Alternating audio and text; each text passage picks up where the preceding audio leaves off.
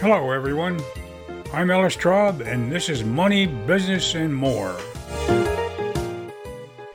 An article in the business section of my local newspaper triggered my interest in recording a podcast about pricing. The author, Adam Snitzer, president of Peak Revenue Performance, a consulting firm that specializes in pricing strategies, made a point that resonates so strongly with so many of my previous podcasts that I couldn't help but use this topic as a great excuse to hit you with it again. It's that important.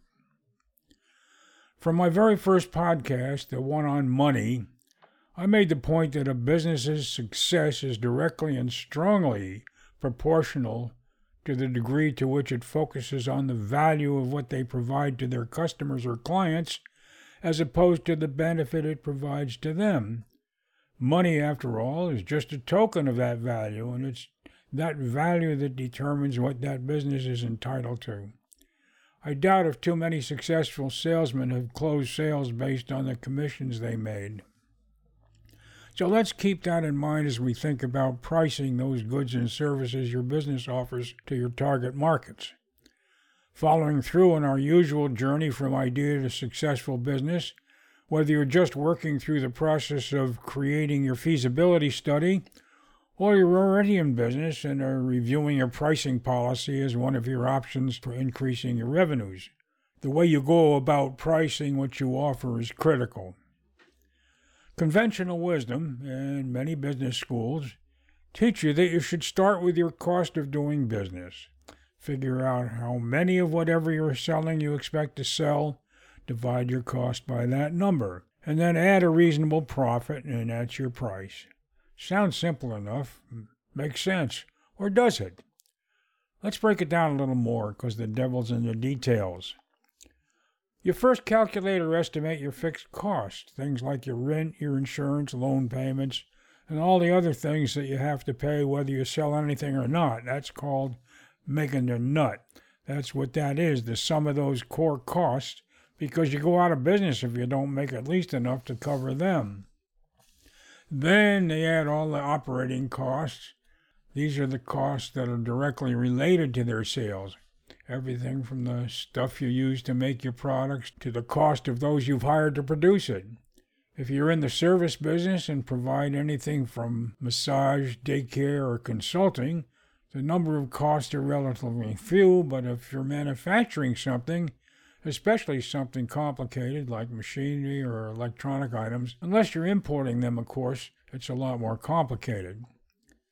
The next step is to estimate how many of each item you're going to sell. This takes more than guesswork. If you already had a going business, you already know how many you're selling.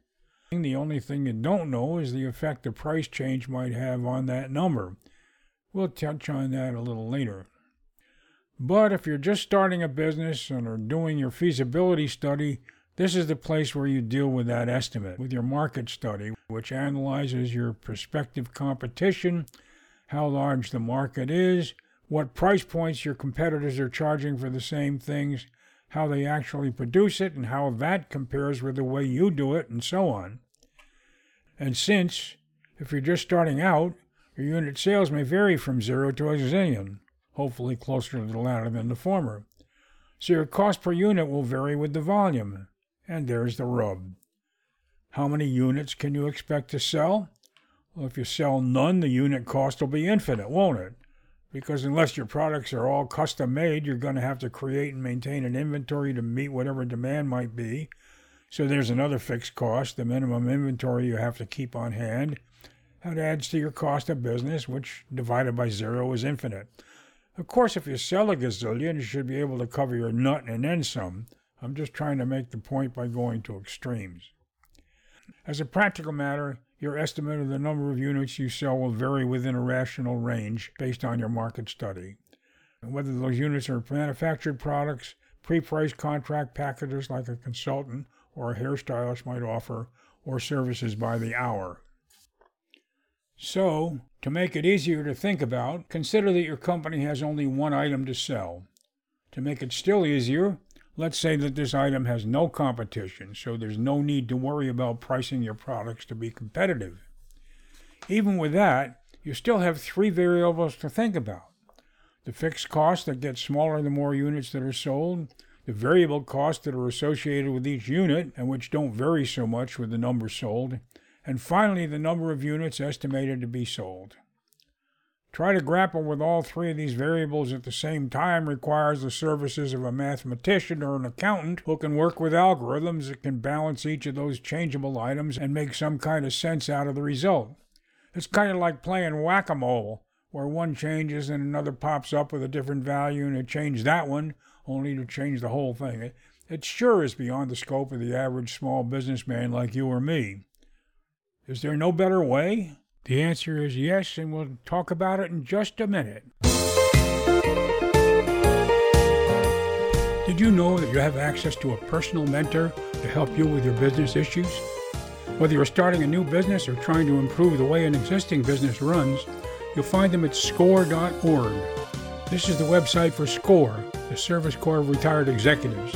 It's an arm of the U S Small Business Administration and consists of thousands of volunteers in more than three hundred cities across the United States. And the best part is that their services are offered at no cost to you. At score dot org, you can enter your zip code and find a list of local mentors, each showing his or her areas of expertise, and you can schedule your own appointment at a convenient time and location. SCORE also offers a variety of regular workshops presented by professionals in their fields. You can see a current schedule of those events and pre-register on the spot. Some general classes are offered free of charge, while others have a modest fee, which is usually discounted for pre-registration. Check it out. SCORE is the place to go to find someone whose experience may be just what you need.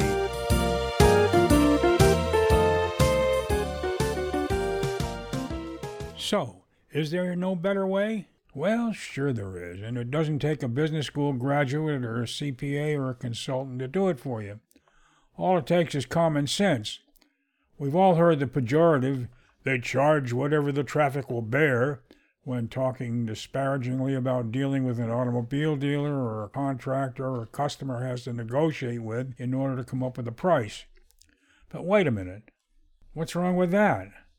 If you listened to my podcast on negotiating, you would have heard that buying something off the shelves for a listed price is in some sense a negotiation.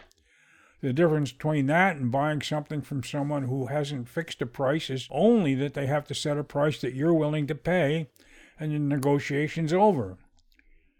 If it were too expensive, you wouldn't buy it. If it were not, you might have gotten it for even less, but you don't know or care. You're happy.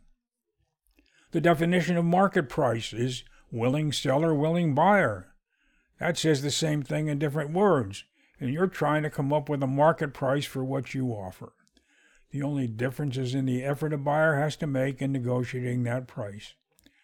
Some businesses, like the automobile business, expect to have to negotiate and go through the process. Automobile buyers don't really like to have to negotiate, but the cost of accepting the sticker price is that they get stuck. But those businesses have a good handle on their cost per unit because they know what they pay for what they're selling.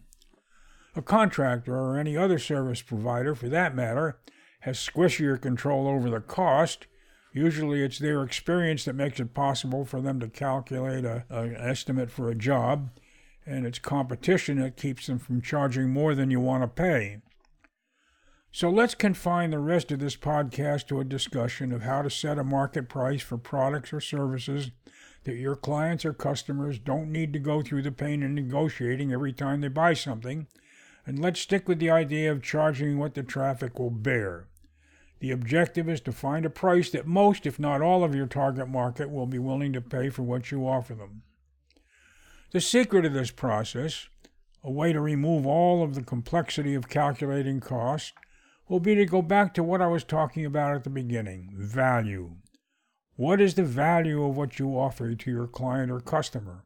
Of course, it depends upon the nature of what you're selling. There's what I call a spectrum of value that determines how valuable a product or service is to the customer.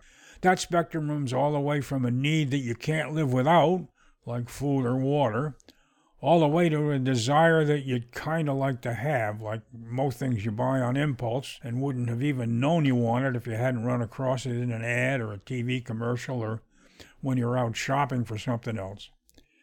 In fact, there's kind of a gray area between needs and wants that I've labeled desuxuries that we all seem to come up with, like another T V in the kitchen or a second car. If we had to, we could get along without them, but, well, we need it. You know what I'm talking about.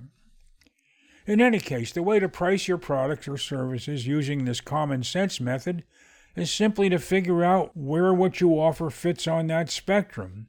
If it's a real need, if it's a real need, then it becomes a commodity. Everybody needs it, and the profit margin on it is going to be slim because everybody sells it. And the competition is so keen that the traffic won't bear very much. So your price is then determined by the competition and what everyone else sells it for. And if that's what you're selling, then there are other factors that enter into how much more you can charge than your competition, such as how conveniently people can get it from you. At the low end of the spectrum are the things that people kind of want or didn't even know they wanted until they ran across them. It's a different ballgame for those items. There, your pricing is held to a minimum, not because competition is your limiter, but because people aren't going to be that interested in buying it. There, you also have to factor into the equation the additional cost of marketing or doing whatever it takes to first make your market aware that the product exists and then persuade them that they should want to buy it. But anywhere in between, you have to find a way to determine the value of what you offer might be to your target market. Again, if you're already in business, the price you sell that product or service for is best starting point. Next, you can look more closely at your competitors, see how your price compares, and explore to see if you do or have anything that's unique enough to make it more valuable to your customer. We spoke before about changes in price affecting the volume of sales. Because the market is king, there is a sweet spot where the right volume and price produce the greatest profit. And you can test the market by raising your prices within reason, seeing how much you can raise them before the demand starts to slip, and then having sales to adjust the price downwards. What you're doing is testing how valuable that product is to your prospective customers. Both competition where it's active and desire or need where it isn't will determine what the traffic will bear, and that's your best price. And now your profit will depend upon how good a business person you are as you work on reducing costs and increasing demand through your marketing efforts. In his fine article, Mister Snitzer suggests that if possible, because your customers vary in either their ability to pay or, I would add, the place on the value spectrum your product or service lies, you might want to consider offering more than one option for those products or services. Create a high-end or premium version for those who can afford it or for whom the value is highest, and perhaps a light version at the low end. Even suggest some in between if possible. Obviously, for the same reason one size doesn't fit all, neither do prices. So it might pay you to incur the small cost of making suitable modifications in the goods, packages, or models you provide. If you're just starting out in business, of course you don't have the experience to draw on in your pricing. So determining the value of what you offer will depend upon how unique your offering is. Many entrepreneurs fail because their assessment of value is their own instead of being an objective assessment of its value to others. That's key. That's why the most successful entrepreneurs are those who don't knock themselves out trying to come up with an idea for something no one's thought of before. Instead, they're the ones who are sensitive enough to notice what other people already need or want. If they see someone struggling to accomplish something they really need to do and can come up with a better way to do it, the value is already determined. Or they hear someone say or have found themselves saying, "Wouldn't it be great if you could do this or that or have this or that?" In both of these cases, the value comes from the market instead of the other way around. And they don't have to go to all the trouble and expense of marketing it extensively just to create the demand. It's already there. How about when you're starting a business? Then you'll need to do more market research to determine the value objectively. Ask people what they'd be willing to pay for it. If you must, do focus groups to find out how valuable your product or service is, and while you're at it, use that opportunity to find out how important, how valuable other options are for your market. Things like convenience and purchase, how they look, and especially where they fit on the value spectrum. Then you can set a starting price and test the market to see how valuable your offering is. And of course, with your prices as a constant, regulate your profits by conscientiously searching for ways to reduce costs without sacrificing quality and to create more demand in various ways. Success in small business does not and never has relied upon your having a degree in finance or business administration. The fifty percent that survive and prosper have done so by using common sense and by working overtime to provide value to those whose business they want to capture and keep.